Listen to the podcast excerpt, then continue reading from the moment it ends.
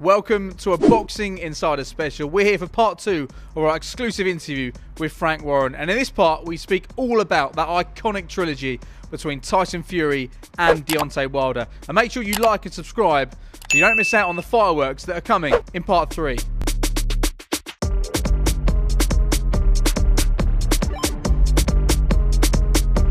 And it was quite incredible, Tyson's third fight back, fighting in LA to, to win back a world title. But I want to take you back to that moment in the 12th round where it did look like Deontay Wilder had put Fury to sleep. What was your reaction at that time? What were you thinking? Well, just before it happened, where we were sitting, Shelly Finkel and, and all of Deontay's crew were to the left of us, and we're sitting there, and I'm looking at them and looking at the fight. And up until that moment, Tyson had been down earlier on in the fight, brief, brief knockdown, but he got up and he was winning the fight. He was well in front on any card. He was well in front and winning that fight.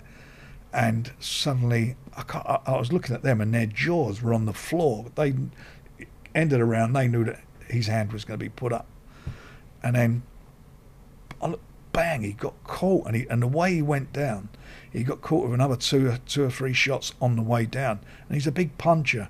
Deontay Wilder. He's a dangerous sod. I mean, any moment in the fight, he's dangerous. And bang, he was on his back.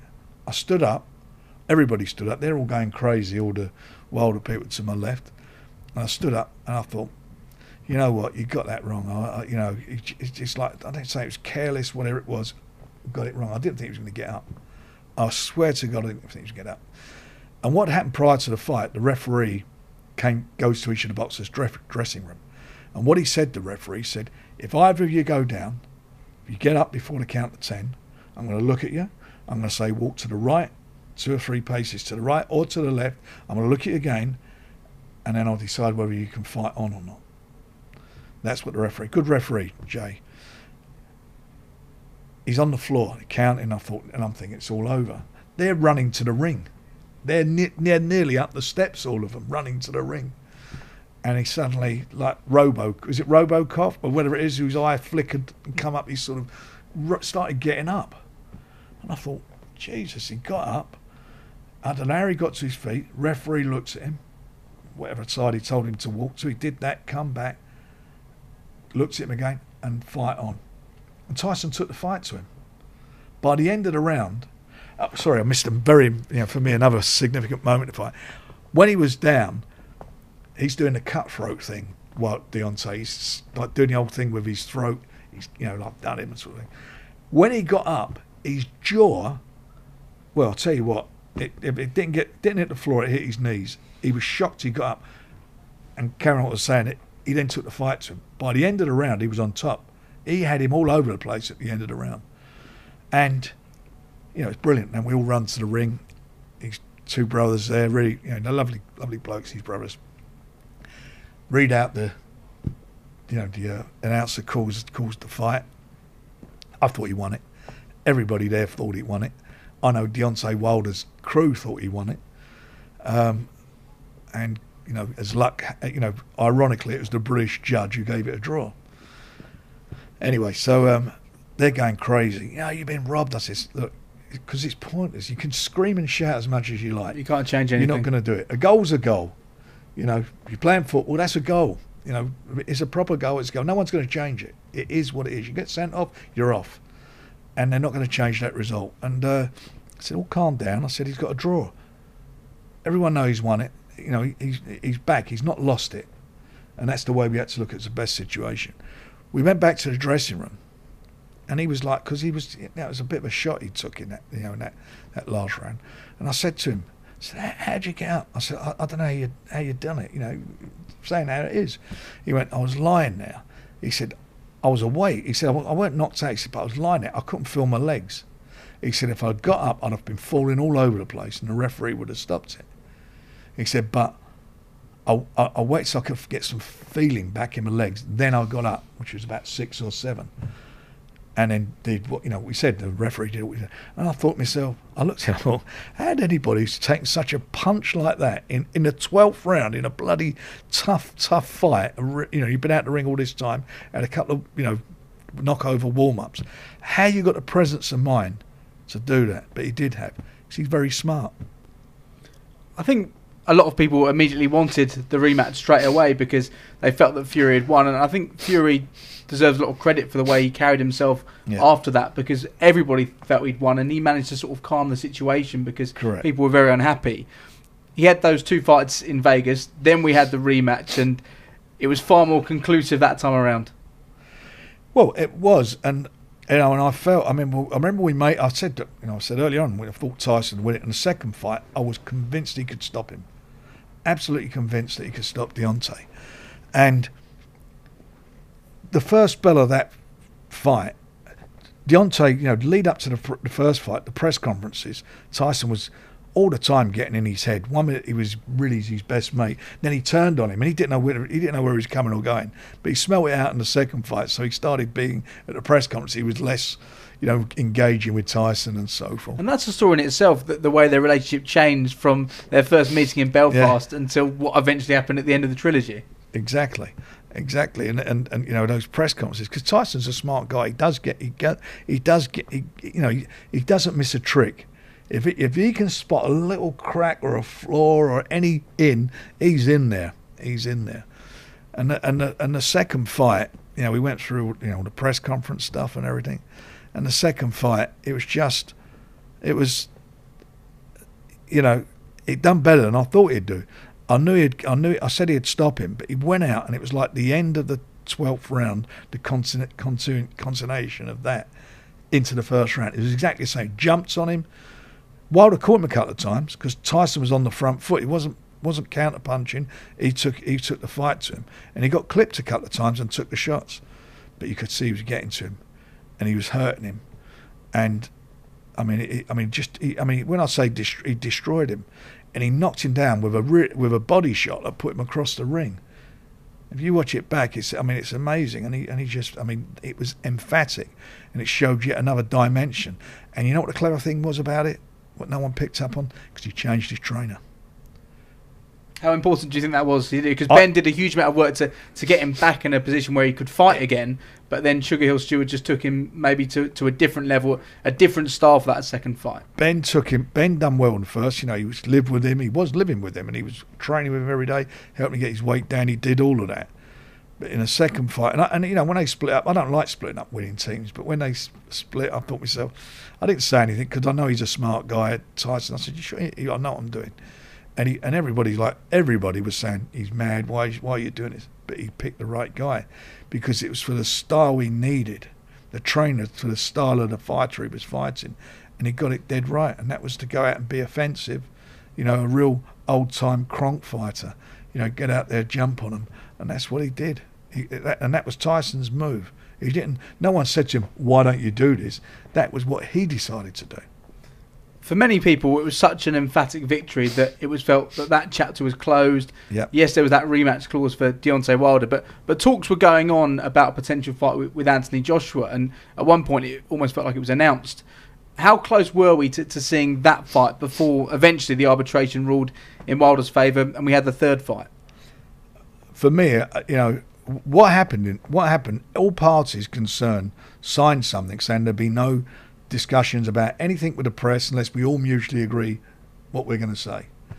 And you know, within 24 hours, um, my PR man at Matchroom was out saying what was what and th- th- this is on, and and it was all getting peed off about it because there was an arbitration. They were aware of that because it was in the document that we signed between all of us saying there is an arbitration. It wasn't hidden from anybody. It was it was knowledge. Everybody knew it. And what for me, with these things, what you don't want to do is upset the arbitrator. He's the guy who's going to make the decision at the end of the day. So that's why when I was being asked all the time, no comment, no comment, and, it was you know madness to be saying anything. And they made that, uh, and you know the terms were terms were all agreed. They were agreed financially. Everything was agreed, but they had a contract, and I wanted to negotiate with. I talk, spoke to Shelly a couple of times. Said let's try and sort this out. But anyway, it, it got that.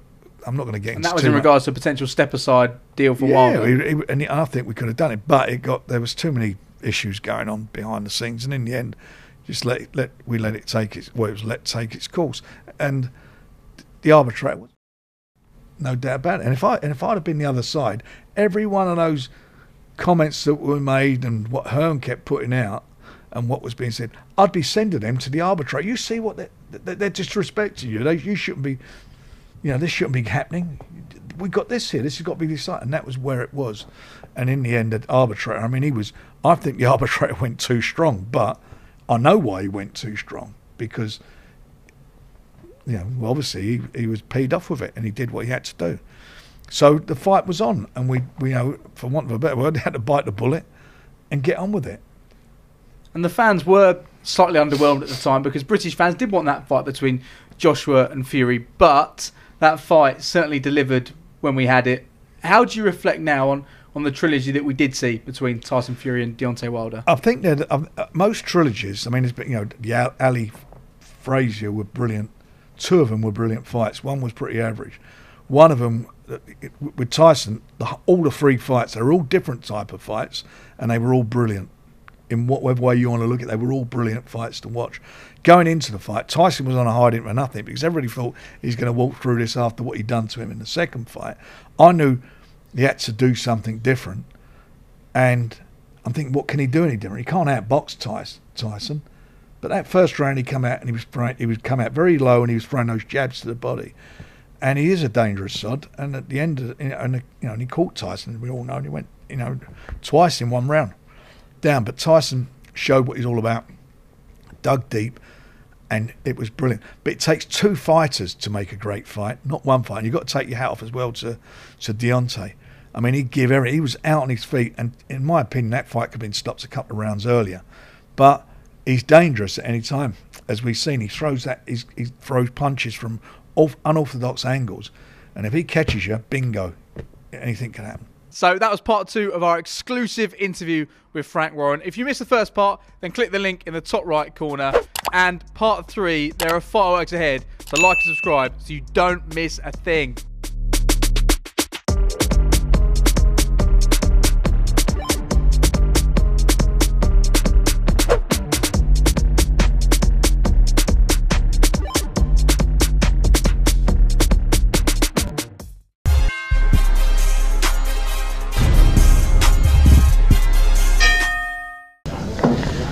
This is George Priestman behind the gloves. I'm delighted to be joined by Matthew Macklin. How are we doing today, sir? Yeah, not bad at all. Not bad at all. Good stuff. We're in obviously St James's Park in Newcastle for the Savannah Marshall press conference. Um, Boxxer had a really good start. I mean, obviously had some great big events of uh, Brook Khan and and obviously um, this one as well. And every time Savannah's box, it's been a bit of an event. I mean, is this about as, as good as it gets for her before the Shields fight now?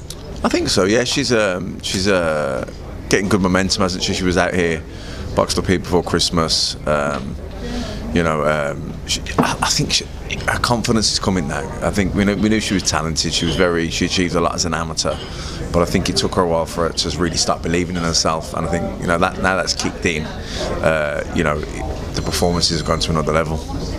How tough a test is this on Saturday night? Because we know that she's opponents only lost her at the world title level, um, and obviously we know there's the, the, the, carrot being dangled for for the Claressa Shields fight. How important is it to to put in a good performance as well as get the win? Yeah, well, she'll want that going in. The Claressa Shields fight is next. I mean, first of all, she has to win Saturday, and when there's a fight already agreed, it, it, you know, you can, it's it's hard not to lose focus. You know, it's hard not, hard not to look past it, but she can't afford to do that because um, you know Herman is European champion. She's former world champion as well. So you know, it, she's she's very uh, you know she's a, this is a real challenge you know for, for, Savannah. That said, I think if Savannah performs the way she has been recently, she'll definitely win it. And if she wins and looks good and wins in style, then her confidence going into the Claressa Shields fight will be where it needs to be. Yeah, talk to me about that, the potential. Like, then obviously you're not, you're not in that involved in that fight, so you're allowed to look ahead to it. Um, obviously, we, as fans, we love to look ahead of those to those huge fights. We saw how much the reception she got in, in Cardiff was brilliant. I mean, surely that'll be times 100 if she she's fighting Savannah. Yeah, and of course, look, look, uh, Claressa Shields. You know, the, I think the the two the two trailblazers have been Katie Taylor and Claressa Shields up to now. Let's say uh, Savannah beat Claressa Shields in the amateurs, turned professional, a little bit under the radar, very shy. She mentioned it earlier. Didn't really, you know, her performances weren't. They were good, but uh, you knew there was more in her. But I think the last couple of performances, you know, I think she's really started to believe in herself. Her confidence is high, and she's, you know, the, that has reflected in the performances. She, she really has. Uh, she looks like a different fighter, uh, and, but I think also in the way that she carries herself outside of the ring, she's kind of growing into that role as a, as a champion. She's uh, in her interviews, she speaks well, um, so you know her profile's growing all the time. Uh, what else stands out for you on this card? Um, do you know, I've, I, I, like Brad Rea. I've, I've really enjoyed his uh, his last few fights. He's uh, he knocked out uh, Cutler in a round. Then he had a great ding dong up here against Jez Smith. Looked like he might have had him out there in the first round, had him down with a body shot, but then it ended up being a, a, a cracker of a fight. Uh, and then of course against Craig McCarthy in Manchester, you know, one of the knockouts. It will be one of the knockouts of the year. So you know, if he can keep that sort of he can if he can get that continuity, that sort of momentum going, going from strength to strength, performance one after the other. You know, his profile, his reputation, it's starting to grow. Yeah, he's a bit under the radar, isn't he? Is he definitely one to keep an eye on? Yeah, well, look, he's where he is. You know, he's, he, he hasn't won a, an English title yet. He's a prospect, but he's moving nicely and he's, he's, he's standing out on the undercards of these shows. You know, he, look, everyone loves a knockout, and he, you know, and he was in a great fight. You know, he's had in his last three performances as he stepped up the level of opposition. He's stepped up the level of his performances. You know, he's had, like I say, the Cutler and the uh, McCarthy knockouts were first round big knockouts, and then a fight with Jez Smith was a, you know, it was a cracker. It probably should have been on the the, the televised part of the card. Uh, we missed a trick there, really, not having one. So, um, you know, if he can continue with that sort of form, it's not going to be long before he's knocking on the door for titles. I think, it, I think the English title he said would be his uh, immediate short-term goal then you just, you know, and, and, and, listen, that's not a bad way to do things. Everyone has the dream of going all the way, but you know, not everyone gets to go all the way. But if they, you know, everyone, what you want to do as far as achieve your potential, and uh, you need goals. Everyone, I think anyone that achieves and is successful sets goals for themselves. So you got the long-term goal, medium and short-term. I think short-term goal for him is uh, probably to become English champion. Then maybe looks to move on to become British champion. But you know, none of that happens if he gets beaten on Saturday night. So He's got to keep his eye on the ball, stay focused. Got an experienced opponent uh, in front of him, maybe at the tail end of his career, but nonetheless, uh, Brad's got to make sure he's on the ball on Saturday. I just want to talk about a few standout stars from boxers so far. Obviously, Caroline Dubois looked brilliant on debut and then brilliant last time out, getting an early stoppage, as well as Adam Azim as well. I mean, are these sort of the guys you're looking at and girls you're looking at being the front runners of the you know the, the face of the face of boxing over the next you know five ten years? Yeah, I mean, long term probably they're, they're, they're, prospects at the minute, aren't they? Adam Azim, young kid really, but he's looking good and he's getting rave reviews and people that have seen him in the gym sparring maybe better opponents have said no, he, he acquits himself really well. He's, he's top, top, top draw. So we can't say that yet because we haven't, we haven't, you know, the level of opposition had been, you know, what it is, what it has been as you would expect for this, uh, for, for, where he's at. But he's, uh, you know, his last performance was a step up, uh, and he blasted the guy out of there in like 20 seconds or something. It was, uh, don't quote me on that, but it was, it was quick. And then, uh, you know, Carol, I thought Caroline Dubois looked really good. She was, uh, I thought she looked good on her debut, but probably rushed her work a little bit. Was over eager, but I think on on Saturday, um, gone she was really good. Body shots that got the job done. Spiteful. Yeah, for sure, she was brilliant. Um, just looking into the world of boxing, obviously we're still we're not far away from the huge fight at Wembley coming up with uh, Tyson Fury versus Dillian Whyte. I mean, I've been extremely perplexed almost with how the build-up's been going. It's been very quiet, not much of an undercard being, being uh, released either. I mean, how is, is it strange to be have such a huge fight and to be so much sort of, a lot of questions about it, especially with Dillian Whyte, you know, obviously not turning up for the press conference. Well, I think Dillian was upset that the WBC ruled that you know the with, with the split on the purse, uh, you know I think he was kind of holding out. They was made an offer and he was holding out for more. Uh, it went to purse bids. Frank Warren and Top Rank won the bid, and it is what it is. And I think um, he's felt hard done by. Hasn't really sort of wanted to play ball or do anything cooperate cooperate really with the promotion of, of, the event. So I think then they've kind of this is me looking from the outside in. It looked that, that, then I think they've basically not retaliated, but thought, well, f you then. You know, if you're not going to play, if you're not going to play ball, we, we won't do anything more than we. In boxing, there's certain things that uh, it's just a given, like you know, certain tickets or complimentary tickets or stuff like this. Um, but it's just an unsaid thing. I don't think it, they're necessary, but I think what what, how, what what looks to me like what, what Frank's more more or less saying is like, well, if you don't want to do, if you're only going to do what your contract contractually obligated to do, we're only going to do what we're contractually obligated to do. So then it's like It's quite strange, isn't it? Because it's it's a monster fight. monster fight, but you know, there's contracts. So there'll, be minimums. Of, there'll be obli- there'll be obligations that you have to fulfil, or you'll be in breach of contract. But th- normally, that would people would, would do would do more stuff. You know, there's just you know, just uh, you- you're not have, you don't have to, but it's, it's just kind of a given that you would do, like go, like going to the press conference. And, and I don't know, I don't know the situation. I don't know what's in the contract, so I could be wrong. But normally, there's usually a clause where you'll that'll say that you'll promote the. Uh, you know, you'll you'll, promote, you'll promote the event. I think Frank mentioned it on the thing about his social media. Hasn't posted anything, so you know, it, I don't know. Again, I'm not. I don't know the terms, but I got to make that clear. I want anyone, you know, picking up on me. But it was, uh, I don't know. Yeah, messy, messy situation. Hopefully, we get a really good fight at the end of it. Um, are you picking Fury to be a clear winner there, even if, if he looks about boxing more, if he tries to take it to him? I think I think I think you can't pick against Fury. Um, you know, he beat um, he beat Deontay Wilder both ways, didn't he? Outboxed him the first time, even though they gave it a draw. I thought he won, uh, and then the, the other two times he took it to him. So, yeah, you, you wouldn't know what to expect. Um, yeah, but Dillian Dillian's a good fighter. He's earned his shot. He- He's dangerous. Um, so certainly Tyson has to be at the top of his game. But I think if he's at the top of his game, then you know he's, he's a pretty strong favourite. Yeah, just last few here. Um, obviously, we saw that incredible Leigh Wood versus Michael Conlan fight a couple of weeks back, and then Josh Josh Warrington winning the world title again last week.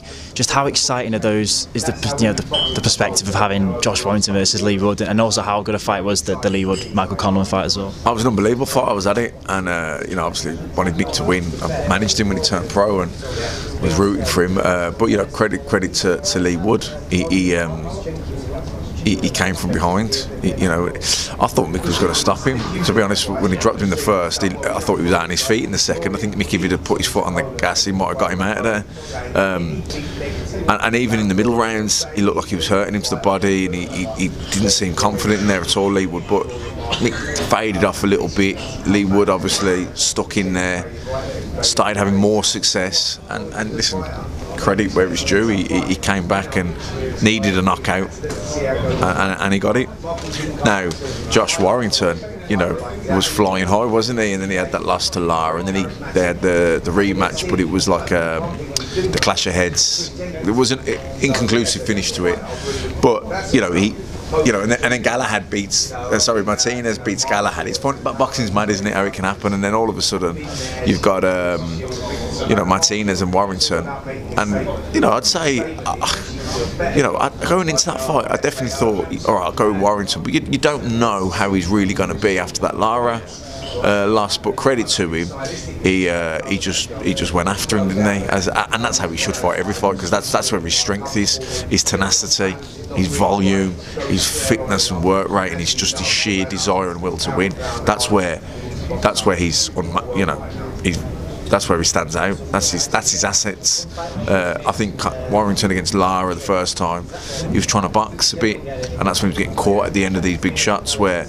Really, he's not that type of fighter. Warrington's not a boxer. He's someone that jumps on you and drags you into a dogfight, and he, he should fight, he should approach every fight that way. Um, now, him against Leigh Wood, that's a that's a good fight. But you know, does does Warrington want to fight Leigh Woods at the City Ground in Nottingham, or does he want to go and, and see if he can get a big fight in Las Vegas? You couldn't begrudge him whatever he did because he's fought so many tough fights, and I think whatever he wants to do, that's what he should do.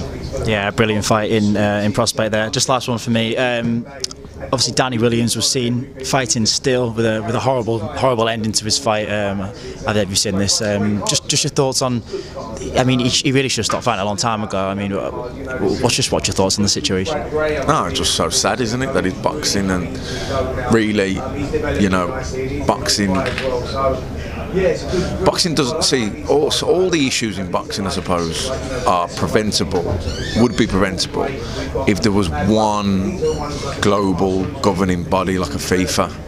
But you, it's too easily divided and conquered. You know, people can just go to a different commission or a different country or a, you know or a different state. You know, yeah, you know, and it just and and, and, they'll get you know if that if that state or that commission has had no boxing, they'll and they're relying on the business of this promoter. Maybe they'll they'll sanction it. So it's like it's it's it, it should be boxing. Obviously, first uh, to, to answer the question, of course he shouldn't be boxing.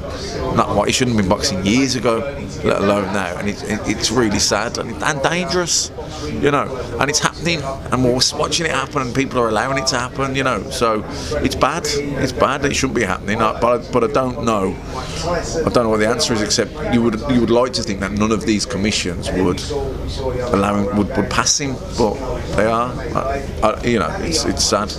Yeah, it is very sad. Um, obviously, look for um, good luck for uh, good luck for the, being a Saturday night. Enjoy enjoy the big card in Newcastle St James Park, and uh, thanks for talking to Beyond the Gloves. Yeah, well, do. Cheers. Hey Fight fans, it's Michelle Joy Phelps. Make sure you subscribe to my YouTube channel by clicking this icon right here and hit the bell button below so that you can receive an alert every time we upload a new video. Hello and welcome to a Boxing Insider special. This is part three of our exclusive interview with Frank Warren, and you're going to want to watch the end because there are fireworks ahead. And before you do anything else, like and subscribe so you don't miss out on any of our boxing content. And there's plenty on the way ahead of our exclusive coverage of Tyson Fury's huge fight against Dillian Whyte on the 23rd of April.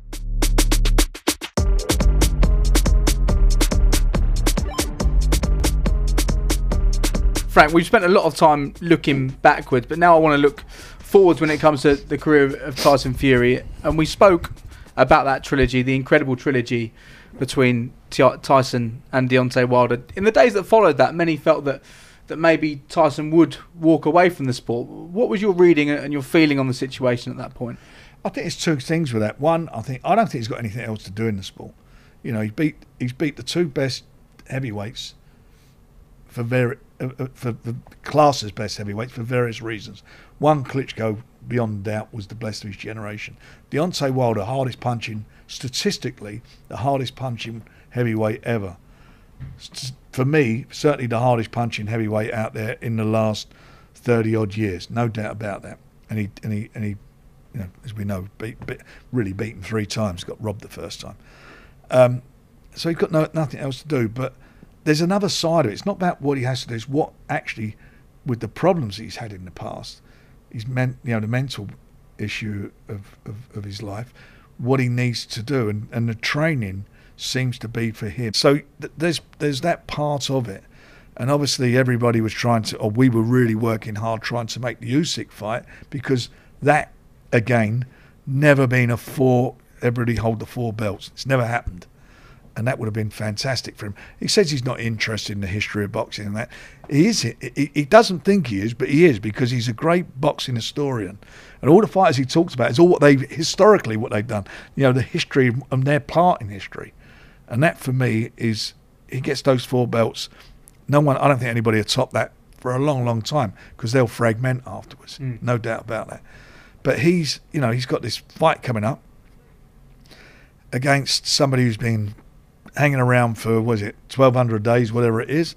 Uh, not for not down to us or anybody, you know. He's, he's got to look elsewhere to blame that on to somebody.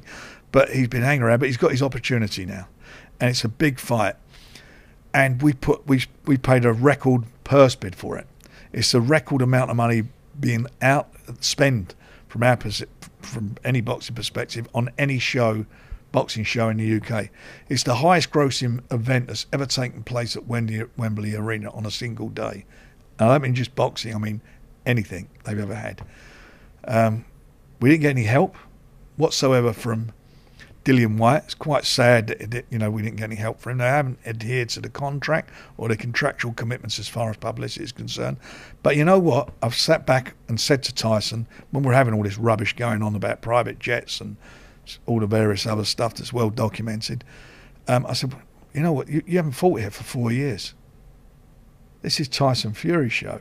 The, you know, I listen to the cab driver or people if I'm, you know, having a drink or in a pub. When's Tyson coming back? That's all you get. When are we going to see Tyson? Well, he's back. And you know what? They wanted to see him. I don't care who he was fighting, he would have done the same thing. That show sold out, truthfully sold out, in under three hours.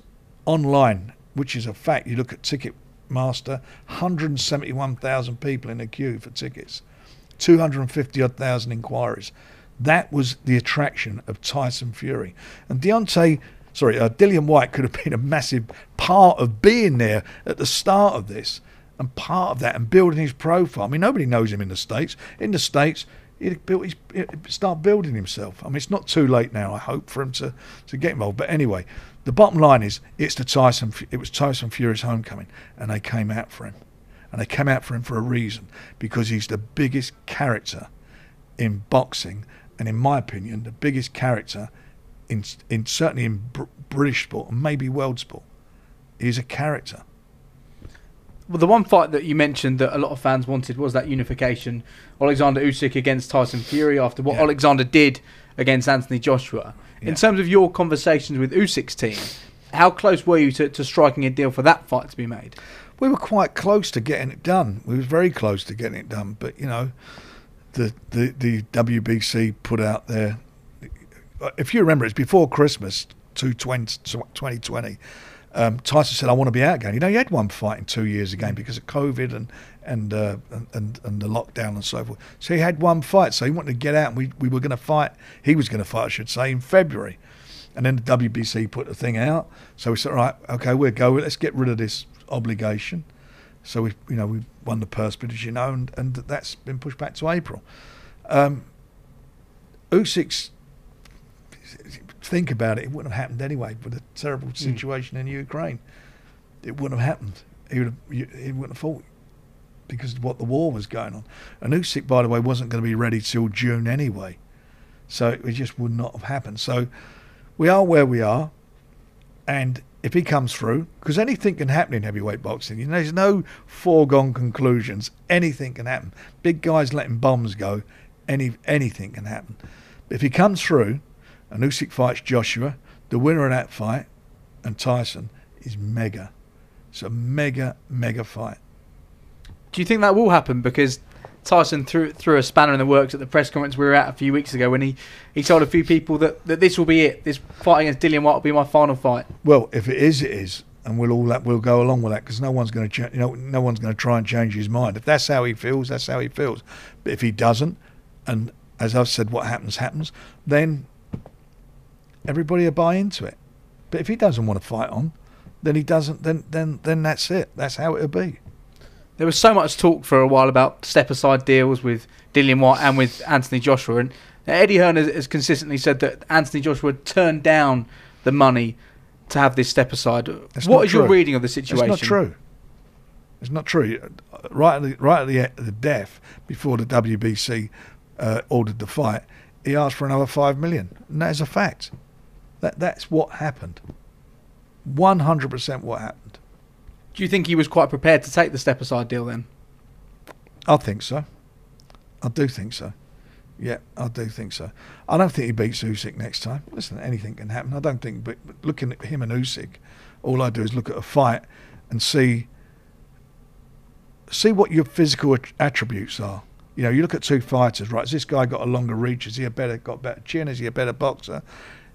He's a he was a much bigger guy than Usyk and only had a couple of fights and, and didn't look. You know, didn't look brilliant at that weight, did he? And, you know, against Chisora and that, he didn't look like he was a fantastic addition to the heavyweight scene. Scene, albeit he was a great, great cruiserweight. I'm not going to take that away. He was an excellent cruiserweight. And so you thought that Joshua would have been too big for him. You thought he, he, he, you know, he, he, his reach would been too much for him, but it wasn't. I mean, Usyk figured him out like in round one. He got on him, and what surprised me, where you expect like a smaller guy like him coming up a weight, so he's got to use his attributes, and what would that be? To get underneath, get underneath Joshua's jab under his reach and and work inside. He was beating him on the jab on the outside which I was quite surprised at. And Joshua at times didn't even look like he wanted to be in there. Was, and I, I can't remember what round it is. He clips him in, in, in one round and he was all over the place. And right at the end, right at the death of that fight, they were about to throw the towel in. If that had been the 11th round, they would have thrown the towel in and stopped it. He was gone. So what is he going to bring back? I mean, Usyk's going to be more comfortable now, you would think, at that weight now. Problem is, obviously, he's been in the Ukraine and all what's going on there, so I'm sure his mind's not being on boxing. But if he gets himself into into boxer mode, and if he does fight and he's 100% up there mentally, I, I just don't see what Joshua Joshua can. I really do fancy him to beat him. So if if Tyson wins and Usyk wins, we can easily make that fight.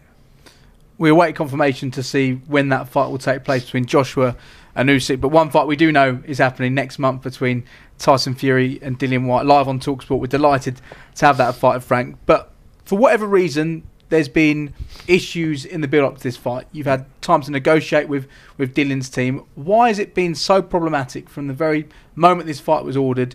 The moment you won the purse bids, it feels like it's still going on. There's still this saga ongoing. You're absolutely right. Why? You, you, you started off what you asked in the question by saying it was negotiated. Yeah, it was negotiated. There was a negotiation period and terms weren't reached. If you can't reach terms, you then go to purse bids. And the purse bid, the winning promoter gets rights. He gets the sole rights for the fight. He gets the rights to the the build up for the fight of all um, the filming. He gets the rights to sell the fight around the world, sell the tickets, everything. It's not another negotiation. That's it. You, you send a contract to the lawyer. The lawyer, his lawyer, received the contract and signed the contract. Got Dillian to sign it after advising him in that contract, all the things they've asked for since are not in there. Not in there at all. Not one of the things he's asked for is in the contract that he advised his, con- his client to sign. Not one thing. In the contract, it says economy tickets, because that's the standard thing for a purse bid, not a private plane. It doesn't say about escrows, nothing in there about escrow accounts, nothing in there about ticket allocations, not a thing and we were quite willing to to make this a bit smoother. Of course, you know, we'd sort something out with tickets. Private plane, I don't want to give him a private plane, but when it was a, he's not going to show up for the press conference, give him a private plane. Escrow, we'll put the money in escrow. We agreed to two things, then they want another 10. So it went nowhere. So it's all well documented. And I was on, on Talksport recently with the lawyer. I thought made himself look a complete brat, asking for stuff that's not there we are where we are. All we expect now is the contract that we got to be honoured. And he has obligations in that contract to be honoured. And if he doesn't honour them, we'll sort that out after the fight. As long as he's there on the night, as long as he weighs in, as long as he's there on the night, we'll move ahead with it. But we have honoured our contract. And I prove a point. If we hadn't honoured it and been honourable in all what we're doing, you heard that lawyer. Do you not think he'd be suing us? So, as far as you're concerned, you're delivering everything that's within the contract. As far as I'm concerned, all parties as far signed. as everybody's concerned, as far as the WBC is concerned, as far as the British Boxing Board is concerned, as far as my lawyer's concerned, we've done everything. Money, you win the purse bid, you put the 10% in, that went into escrow. The date and venue had to be uh, determined within a few whatever period of time. We delivered on that. Pick up the phone and ask the WBC if we've done everything above board. 100%. All our contract, contractual commitments have been honoured. He breached his contract with the very first thing he had to do, which was to shut up at a press conference. Why do you think Dillian and his team are behaving in this way? Why do you think he's been so silent? Is he taking out his fury, which he has about the split with the WBC, out on you and the promotion for this fight and this event? But it's not. We don't. We didn't determine the split, and and the split was really quite simple. How they work these splits out. It's based upon. He keeps on going about interim champion. He lost the fight in between, but also they base it on the purses that you've earned. And his last purse was three hundred thousand. Tyson's last purse lodged with the WBC was twenty one million, and that's how they determine what the split. In fact, if you look at the monies they earn it should be less than 20%, but that's the least it can be. So that's what that's what he's getting. That's not my that's not my doing. That's that that's how it is. We're being we're being penalised for winning a purse bid, which ha- if we hadn't won it, it'd be getting two million less fighting for Matchroom, and one million less on the upside. Because remember, he does have an upside of four million if he wins this fight. So there is an upside there for him if he wins the fight. And it's quite frustrating for me and for everybody involved that we're having to keep explaining something away that you know legally we're we're we're absolutely on the money and and morally from his solicitor's point of view they should be doing the right thing. He advised him to sign the contract and why is he doing it? He's got a couple. He's got these advisors around him. He's got one guy around him. What's his name? Jay Jay Patrick. Who's they, they've been into BT. They went up to BT, tried to do something up there. Asked him for stuff that they couldn't. weren't you know? They were never. What were they asking for? They were asking for tickets and various all, all sorts of things, flights and money and escrows. What are going to BT? The contracts with me, or with Queensberry they've written they've written to last week written to top rank saying they mustn't use his photograph. Wrote, told us we can't use his photograph on a poster. How is that helping a promotion? So I don't think he's being advised at all correctly and sensibly. And I can't for the life of me think that he must be looking and think to himself, do you know what? Why am I in this position? How's this? How's this come about? I had some people who actually wanted to put the put the money into escrow, were willing to do it. It's sitting in in an escrow account in a bank right now. That could be in a switch to him. Why didn't that happen? If I was him, I'd be thinking, who's advised me? What what, what advice am I getting here? It's crazy stuff. I mean, you know, it's just it's madness. I don't I, I don't know where he's got with this, and I don't know why. I have no idea why he's behaving the way he's behaving it's great news from your point of view. The event sold out in a matter of hours. It's going to do huge numbers. It'll be watched by millions around the world. But has Dillian Whyte's silence disappointed you? Very much so. Because I'm a promoter. I want this to be a successful event. It should disappoint him. You know, ESPN are broadcasting this back in the States. They're the biggest sports broadcaster in the world, and certainly in America. He doesn't even want to. He doesn't even want to do the normal things that you do, where you spend half a day with the broadcasters. BT and and and and, and uh, ESPN, they want to want to go to the gym, talk to him like you do, normal stuff, like he's done in every fight he's had up until this one, like he appeared at every press conference he had up until this one, like his last fight he got three hundred thousand and we're paying him 30 time, 32 times more than he got for his last fight. But we're an we're the enemy. Where's the logic to this? Of course, I'm disappointed. I'm very disappointed with it. It's it's totally unprofessional. And if we go down this road in the future, you, all you're going to be doing is interviewing me instead of fighters. And what, where's that get? Where's the public getting out of that? They want to hear the fighter. They want to see what's going on. They want to hear, it, listen to him on the radio. How do you feel about the fight? They want to see his, social, his posting on social media. He's not posted one single thing yet. After after moaning for 1,200 days, he's not been able to fight for a world title. And final question as we move towards this big event on April the 23rd. We heard what was said between yourself and Jeffrey Benz on, on Talksport are negotiations or, or negotiations the fights will be made, but are there talks underway to try and smooth relations as we as we move towards this? I, am not dealing with Jeffrey Benz. How can you deal with? You heard him. He's a lawyer.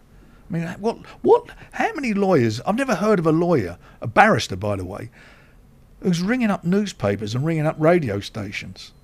Why is he doing that? I've never heard of that. That's no behaviour from somebody who's from a barrister.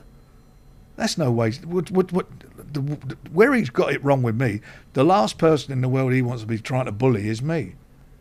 It, uh, it don't work. It will never work as long as he lives. It's impossible. So, do we? Do we, we we reached out. We tried very hard. BT, a cop went to, spoke with them, sat down, tried to speak to them. Top rank, who are not party to uh, the signatory to the contract, they spoke to him. I've even heard Matchroom say any dealings they've had with the people in the past are a nightmare. I've heard all the journalists say that the team that he's got are a nightmare to deal with. I mean, you probably know better than anybody. You're a, you know, you're you're you're, you're part of the media. Everybody who deals with them apparently a headache, but this time round, they're the biggest headache ever. But you know what? Just sh- be that. Show up the week. Do you do your contracted what you got to do contractually, contractually, and that's it. We'll deal with all that stuff afterwards because it it's not forgotten. That's for sure. His mother, who I mean, you know, his mother. He don't want to buy his mum a ticket. His mother and whoever her guests come along, be my guests. They'll have great tickets. I'll send a car, a limo to pick them up, and I'll give them hospitality on the night. She'll be looked after like she's my mum. If my dear mum, my mum is no longer alive, but that's how she'll be looked after.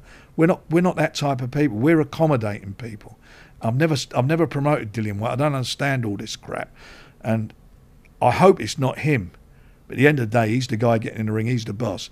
But these people around him are a nightmare. A nightmare. And if anybody who listened to that interview the other week on Talksport, if they're listening to that, I think anyone with any common sense would see what we're having to deal with. So that was the final part of our exclusive interview with Frank Warren. And if you missed the first two parts, then make sure you check those out. And in the meantime, like and subscribe because there's plenty on the way in a Fury against Whyte on the 23rd of April, live on Talksport.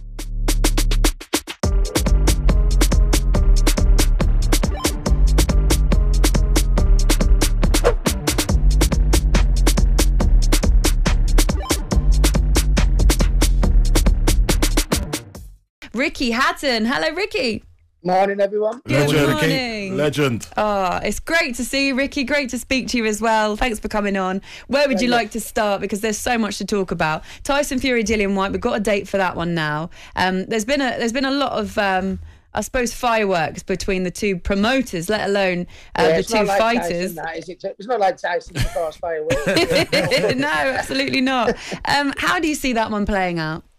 um, well, one, uh, I think um, uh, Dillian Whyte's been the number one contender now for about three three years. So um, um, I I have a lot of admiration for Dillian Whyte. How he's, he's he's kept focused. You know what I mean? He's had to go on the back burner while you know Joshua and um, Tyson get all the headlines. But now he's got his opportunity. So I'm, I'm very grateful for him. But he's uh, he's played a few silly games himself, hasn't he? Not just Tyson, and in uh, not turning up for the press conference and stuff like that, which is a little bit disrespectful. You know, what I mean, you you know you.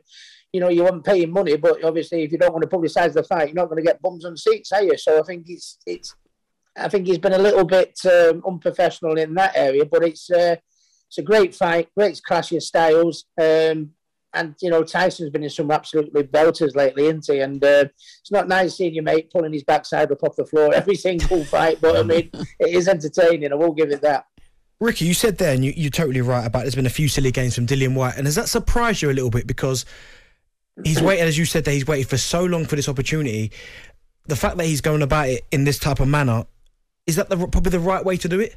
No, I, I think I think he's um, I think he's he's let himself down a little bit. He's had a little bit more here and there. I mean, he was waiting for his opportunity, as you, you just said, and it uh, seems to have taken forever. But now he's here. You think he'd be, you know, he'd be jumping through through hoops. But I think um, he wasn't happy with the. So, so I'm, I'm led to believe. I believe he wasn't happy with the purse he was given, which is the biggest purse of his career by an absolute mile. And then uh, not turning up at press conferences to plug the fight. I mean, he's wanted this fight for as long as we can remember, and um, and he, he, he seems. Uh, I- I hope he's not listening to this. he's, done me out. He's, he's done me out a little bit, hasn't he? Which I think was a little bit unprofessional. But What did, um, he, what did he say about you, Ricky? No, no, nothing, nothing, Anything nothing personal? else. Anything personal? that's why. That's why. That's why I slag people. But no, he's, I have a lot of respect for Dillian, and I'm absolutely delighted he's got his opportunity. But um, do, do you know what I mean? It's just um, it always seems to happen with boxing. A little bit of silly beggars, doesn't it? And it's uh, it's happened again. do you think um that that Dillian Whyte has to go for the knockout, or do you feel can you see it go in the full rounds? No, I think he has to go for the knockout. I mean, let's let's have it right. I mean, he, he's not going to um, he's not going to outbox uh, Tyson Fury. He's not going to outspeed Tyson Fury. Tyson, you know, Tyson for for you know for, for you know for a giant six foot 10 He's, he's so versatile. He, he showed in uh, his last fight and previous fights that he can stand close and mix it up. He can Yeah. box southpaw. He can box orthodox. He can box from a distance. He's great defensively. So there's no point in Dillian going out there thinking he can outbox Tyson, you know, uh, because he because he can't. He's got to go for the for the, for the knockout and uh, you know try and get that big one in. and Tyson's been on his backside a few times, hasn't he? You know what I mean? You know, so Dillian will know he is capable of landing that shot and beating Tyson. I think it's all about what Tyson Fury turns up. I think Tyson's turned up to it in. Tyson lately has been fighting like a six foot ten Rocky Marciano, hasn't he? Yeah. He wants to go to war. Yeah, yeah. He wants to go to war and the trenches with everyone at the minute. And I, I think for this fight, I think we want to see a bit of the old Tyson Fury distance. You know, try and break Dillian down a little bit. You know, let the storm blow itself out a little bit and then come on in the latter round. But I think Dillian's got to go in there and he's got to go for the knockout because I, I can't see him winning on points. Ricky, tell us a bit about um, Box Park Wembley is hosting uh, Fury Fest. That's on the 23rd. Who's going to be there? What is it? Uh, it's just an afternoon. They're going with some former world champions. I believe there's Lennox Lewis. Um, there's, there's Lennox Lewis. Joe uh, Calzaghe? Joe, Cal- Mm. Joe Calza- Joe Calzaghe. Uh, we're having like um, uh, a dinner, so obviously Ricky Fatton will be there. Um, Oh wow! wow! yeah. What are you doing Uh, to and I'm yourself? doing- I- yeah, and I'm doing me. I'm doing me. Uh, I'm doing a little bit of me stand up. You know what I mean? To, you know, to get the day rolling. And I think Tyson, because of his his personality, the fact he's the best heavyweight in the world. I mean, it's um, when Tyson Fury fights these days. It's it's not just a fight; it's an occasion, isn't it? You know what I mean? Where people can go and you know, you know, buy a ticket, have a nice, you know, a- afternoon dinner. You know, listen to uh, Lennox Lewis, Joe Calzaghe, me, myself, and it just sets you nicely in the mood for the uh, for the fight at the evening. And what a, you know, what a, we can't get better than Wembley Stadium, can we? It'll absolutely bouncing, yeah. I might be up for that. You know, you up for that? I'll Benny? come, I'll come to that. You wanna come? Yeah, why not? Is it little- 23rd? Yeah. Let me let me just check the Rolodex. Ricky, I've always wanted to ask this question, and you, you've mentioned him there, and it's com- oh, completely off topic. But Lennox Lewis, you spoke about him there, and Tyson Fury. Who would win in a, in a, in a fight, in your opinion? Oh no, that's a question. Um, I've always wanted to ask it to someone who know the answer. to give you the answer. I hope Tyson and Lennox aren't listening. but um, I, you know what? I wouldn't like to say. I said it. I think it'd be a real flip of the coin um, thing. Do you, do, do you know what I mean? I think they're both exceptional. You know, you probably look. I mean, Tyson's still going now, but when you look at the heavyweights, you know, through boxing history, you know what I mean? I mean, Muhammad Ali would always be the greatest, and there's, there's, there's, there's so many out there. But I mean, you'd have to put Lennox Lewis and Tyson certainly in the top 10 heavyweights Wow. of all time, wouldn't you? Mm, you know what yeah. I mean? They're absolutely phenomenal. That would be an absolute fight. I would, I I really wouldn't like to say. I'm gonna sit. I'm gonna sit on the, the, the fence. Mm. You know, big heavy fence like. But, but, uh, but uh, no, I, I, I think I think it's a real pick 'em. It's a real pick 'em. I mean, Lennox Lewis was such a masterful boxer, but Tyson such a box of tricks and so hard to figure out. Into you know, so uh, I really wouldn't like to say, mate. No. Um, just for people that are listening that fancy it, and you, Carlton Carl, because I know you fancy it as well. If you want to get tickets, um, they start from about forty pounds. Um, available at boxpark.co.uk. Have a little look at that. Um, like you say, Joe Calzaghe, Lennox Lewis, Ricky's going to be there as well. Al Foran, the comedian who I love, I just think he's amazing, really funny as well. There's loads of memorabilia from um, official Gypsy King merchandise that's going to be there. DJs, competitions, food, all sorts of things. So that is at Box Park, Box Park Wembley, 23rd of April, um, Fury Fest. Looking forward to that. But I need to get your thoughts on Manchester City. I can't let you go, Ricky, without getting your thoughts on, on City tonight, Atletico Madrid. Uh, How do you think Well- that's going to go? Um, I fancy us tonight. I think um, I think we, we lost a little bit of form. Um, you know, over the last uh, few weeks. I think when we played um, Sporting Lisbon, and we really, um, I think we beat one five 0 didn't we? And we absolutely played. I think it's probably one of the best we've played all season, if not the best. And then for some reason, uh, the wheels fell off a little bit, didn't they? Liverpool caught us up in the league and, and, and, and that. But we had a good win, uh, you know, just just two 0 against Burnley. But I believe it, it was it was a comfortable win, and we seem to have got our um, our mojo back and our form back a little bit now, and hopefully we can put it into that into in, take that into tonight's game. I mean. Um, I, I've thought for the last two years we were going to win the Champions League, and you know, for for whatever reason it hasn't happened. And this, you know, I want to turn around and say I'm confident we're going to. This will be be our year, but I don't want to talk it up too much because I've been doing that for the last two years. But uh, no, uh, looking forward to the to, to the game tonight. Atletico Madrid, really, really good team. But I think uh, I think City have shown, and I think I'd like to think you'd agree with me when they are in full flight, full swing, and on top form. They're the best team in the Champions League. You know what I mean? And um, it's about putting it together on the night, isn't it? Though that's the, that's been the problem. That's you know we've, we've looked great, looked sensational, and then right at the final hurdle, with the wheels have come off. We need to get it right this year. Mm. Ricky, we could speak to you for hours, but I imagine you're a busy man. We'll let you go. Thank you for your time. Cheers. My pleasure. nice to speak to you all. Talksport Breakfast with Laura Woods. Monday to Wednesday morning, 6 till 10. On AM, on DAB, via the Talksport app, and on your smart speaker. Talksport.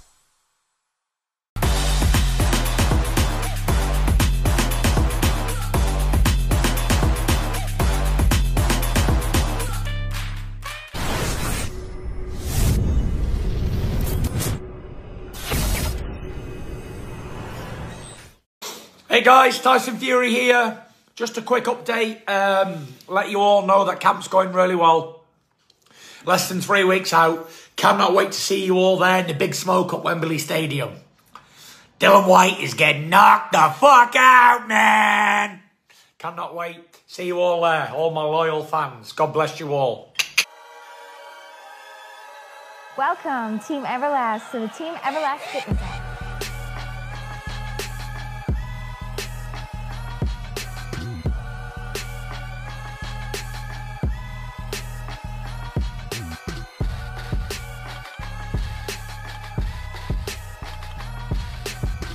Download the Everlast Fitness app and find your greatness within.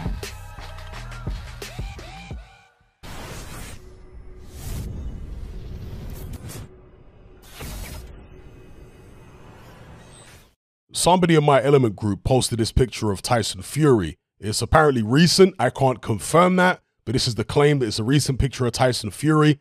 And people are speculating that he's going to come in around the 260s, which is a lot lighter than he's been in recent fights, based upon how he looks here. Personally, I'm not willing to jump to that conclusion just yet because they say the camera never lies. It actually does, particularly when it comes to camera angles, perspective, and so on. I mean, a few years ago, Andy Ruiz was the absolute king of catfishing by using different camera angles to make himself look like he'd lost a load of weight. Then he'd turn up on the scales and it'd be as heavy as ever, sometimes heavier than ever. In fact, there was a picture that Andy Ruiz posted in the lead up to the AJ rematch that made him look like he was a lot lighter than he was for the first fight. And he actually turned up much heavier. Okay, so the camera does lie. You have to be careful with different angles. Now, I'm not saying that Tyson Fury isn't lighter than he's been in recent fights. I'm not saying that he isn't going to come in in the 260s. I'm just saying that me personally, I don't want to jump to that conclusion just yet because camera angles can be very deceiving. And in this particular instance, Tyson Fury is laid down. So when you're laid down like that, the fat, right, that you have around your midriff can sink to the sides and to the back. And of course, his feet are closer to the camera than his midriff is. So again, that's going to throw off the perspective. You're going to think that the midriff is smaller than it actually is in relation to the feet and the legs. So I'd like to see a picture. In fact, preferable to a picture, I'd like to see video of Tyson Fury standing up. Then we'll see what he actually looks like. Then we'll be able to make a realistic assessment, a realistic prediction of how heavy he's going to come in or how light he's going to come in for this Dillian Whyte fight. So I've been thinking for a while about what tactics Tyson Fury will use here. And I thought that the not necessarily most obvious, but the most sensible tactics for me would be to just move around and force Dillian Whyte to come forward because Dillian Whyte is not, contrary to what people say and comparing Dillian Whyte to Derek Chisora. Derek Chisora is an out and out pressure fighter. Dillian Whyte is not. Dillian Whyte is a boxer puncher. He's actually not as good at coming forward and just out and out attacking as Derek Chisora is. He doesn't have a skill set that has developed as much as Derek Chisora's skill set to do that specific thing. Come forward, duck underneath shots, come upstairs with hooks. He hasn't developed that particular skill, that particular ability to the degree that Chisora has. His other abilities are developed far beyond Chisora. His counter punching, you know, punch, fighting on the back foot, etc., etc.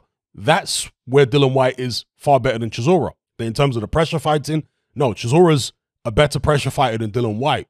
Okay, so I thought that the most logical thing for Tyson Fury to do would then be to use that area that Dillian Whyte is not a specialist in, which is pressure fighting, against him.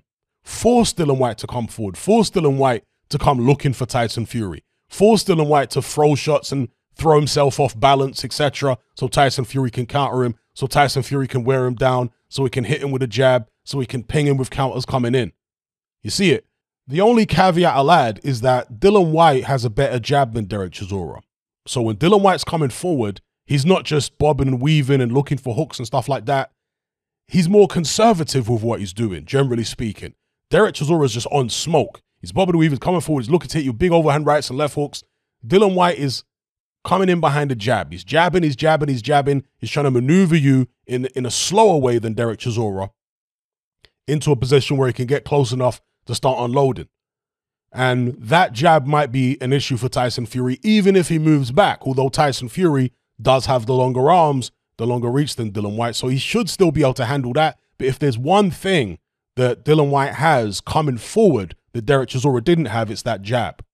But let me know what you guys think in the comments below about how Tyson Fury looks here. Are you, like me, a bit cautious in terms of declaring that he's lost loads of weight and he's going to come in at two? Again, that might be true. But judging on pictures I've seen in the past of other fighters, I don't want to jump to that conclusion just yet because the camera angles can mess you up and it can make you think that somebody's a lot lighter than they actually are.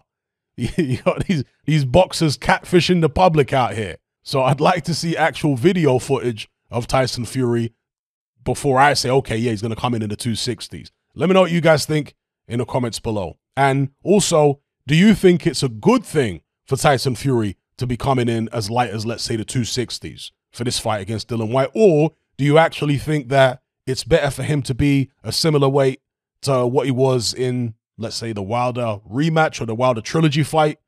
Let me know what you think about that and why. Explain why. If you think he's better heavier, tell me why. Is it because of strength? Do you think he drains himself too much to get down to 260, 250?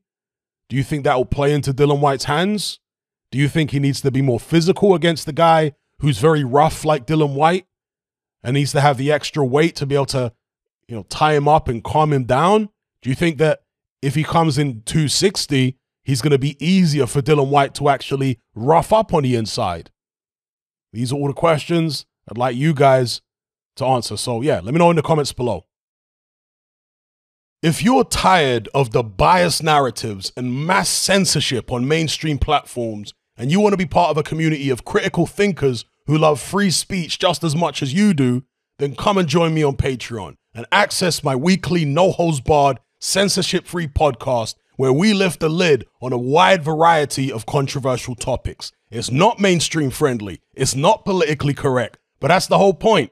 We dare to stand as a beacon of reason against an army of insanity. Just head on over to my Patreon page and select the tier called Hatman Hot Topics. You'll gain access to a minimum of two hours of exclusive content every single week, including podcasts, videos, interviews, live stream Q&As, as well as my popular Confessions of a Nightclub Bouncer series. Not to mention a vast back catalog of hundreds of hours of previous episodes. You can listen via the Patreon app with the option to download in high quality MP3. We've also got an element group where you can come and chat and hang out with myself and other members. Unlike Discord, it has full end to end encryption, it's decentralized, and it's 100% censorship free. You can also send voice notes as well as much larger audio and video files than you can on Discord. So come and sign up on Patreon. There's no contract, there's no commitment. You can cancel at any time, and it's cheaper than a cup of coffee.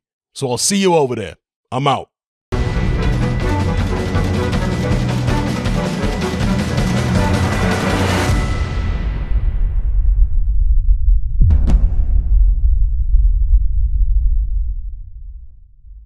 Danny Flexen here for Seconds Out. Delighted to be joined once again by Hall of Fame promoter Frank Warren here at the lovely Milo's restaurant in Piccadilly Circus.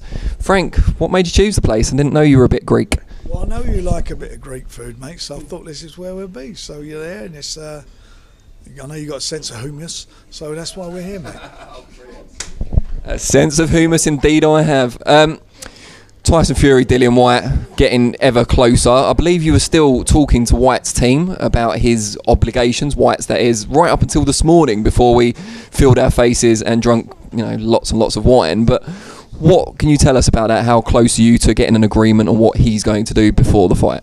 He's contractually, he- signed a contract um, back in February to which he, which gives him his obligations under that contract, and also gives us obligations. And he's got certain obligations there to publicise and help promote the fight. And at the moment, he's in breach of those, um, which is very, very disappointing.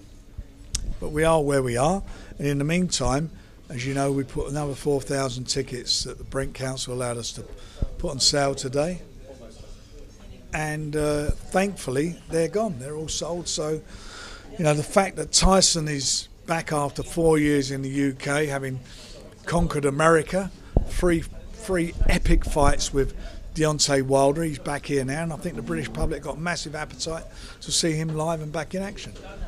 Tell us, if you can, what the other side's kind of latest position is on participation, particularly in fight week. Well, I don't know what their position is. All I know is what contractual position is.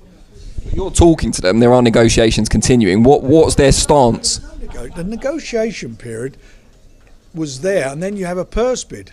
And after the purse bid, you sign a contract, and that tells you both parties' obligations. His obligation is to help promote the fight.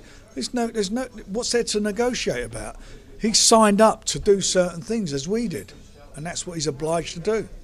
And are they on the missing list? Where is he? You know, he's no social media. There's nothing. This is wrong.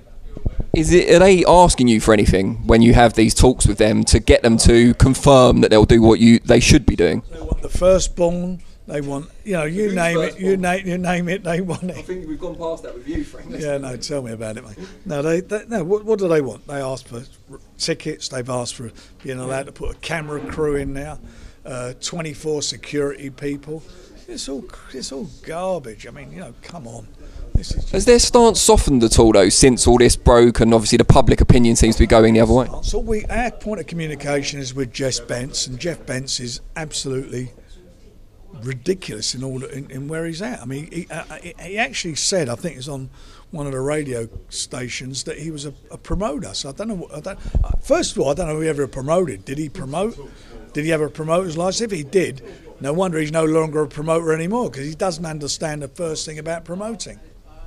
Yeah, I think um, I read somewhere he had a promoter's license in California, but no actual shows were put on under that license. Well, they're- what a shock! You know, you take a promoter's license out and you don't put any shows on. Know, that tells you all you need to know, doesn't it? But the bottom line of all of it is, is he, we signed a contract. His his client, his client, he advised his client to sign a contract, and that contract is full of what his obligations are, and by the way, what our obligations are.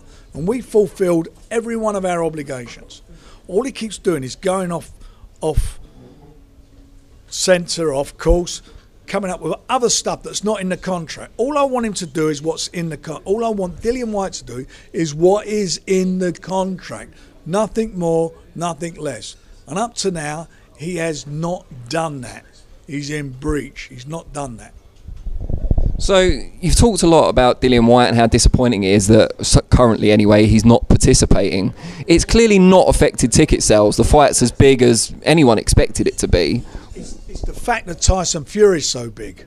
As I mentioned earlier, back here the first time in four years. Three magnificent fights. He's back here. The public buy into Tyson. He's bigger than boxing. He's crossed over. That's what sold this fight. Nobody else has sold this fight except Tyson Fury. When we had the press conference, day one, sold 85 or whether it was 90,000 tickets day one. Today, another 4,000 have gone on sale, sold like that. Tyson Fury. Not a peep out of anywhere from Dillian, only from his lawyer, Torville. We're not going to go into why you call him Torville. But what I should ask is if it hasn't affected the bottom line, if Tyson's big enough to sell this on his own, why does it seem to irritate you so much that Whyte's not getting involved? Paying him seven and a half million dollars, and he's got an upside of four million. If we hadn't a bid for the fight, he'd be getting two million less fighting for Matchroom and one, one million less for the upside. Of course, I'm upset. What we got to say then? We pay fighters to do nothing. What's he getting? What does he think? Where does he think the money is generated from? It's generated from the promotion. It's not like, oh, here's a purse bid, here's your money, sod off and show up on the night. Did he do that for any fight that he had with Matchroom? Did he tell me? Did he not show up for one single fight press conference announcing the show for Matchroom? You know the answer, and I know the answer. No. So why is he doing this? Let me ask you: If you were a betting man, and obviously we know what he's obligated to do, but if you were having to predict now, when do you think we will first see him at an event? Will it be the weigh-in? Will it be the press conference? The workout? What do you think? Well, he's, he's obliged to do certain things. Everything he doesn't do is going to be a problem for him afterwards. Because we're not. I'm not. Uh, you know, a breach of contract is a breach of contract. One thing I've never done is rolled over in my life. I'm not rolling over for him. That's for sure. So he needs to show up, he needs to meet his obligations, he needs to do all the things that all boxers do when involved in big fights. This guy's getting 32 times the purse that he got that he lodged with the WBC for his last fight. Why am I the enemy? Why? All we want to do, we're paying him good money. He's getting fortunes. Why is he treating us? Why is he treating us like the enemy? I don't get it. I don't understand one bit of this. It's beyond me. Now, the rumours are that you may have a substitute opponent ready to step in, just in case Wyatt isn't true to his word that, or his contract. In fact, can you? Is there any truth in that? The truth of the matter is that we cover all bases. I was expecting a longer answer there, as you might have guessed. Um, so, could all those bases include potentially a replacement opponent? And if so, just hypothetically say, would you have to pay that person even if they're not used? Would you not think an event of this magnitude, of what we've sold, that we would not be covering that scenario? Of course, we cover that scenario. Good to know. Let's talk about the undercard, uh, which was announced yesterday. It had a fair bit of criticism, which I thought largely, if I'm honest, was unfair. I thought um, Nick Ball, Isaac Lowe, particularly, is a very good fight. Um, and I also thought Umar and I were discussing this earlier. I said if someone's on the fence about buying the pay per view, having a slightly better undercard is not going to make that difference either way. What do you think, though? We bid nine million more than Matchroom did, the next highest bidders for this fight. So we put a lot of money on to get this main event on. We're governed by expenses and what we can what we can put together for the amount of money. I'd have loved Anthony Yarde to be on there, but it wasn't possible. I'd have loved for uh, Bob Arum's heavyweight to be on there, which unfortunately has not been able to happen. But we've got some good, even money fights, and there'll be there'll be great fights on there. The main event is what matters here. We're not trying to shortchange everybody. The fights on the undercard, excuse me, will be competitive. Great stuff, Frank. Really appreciate your time. I appreciate yours, Dan.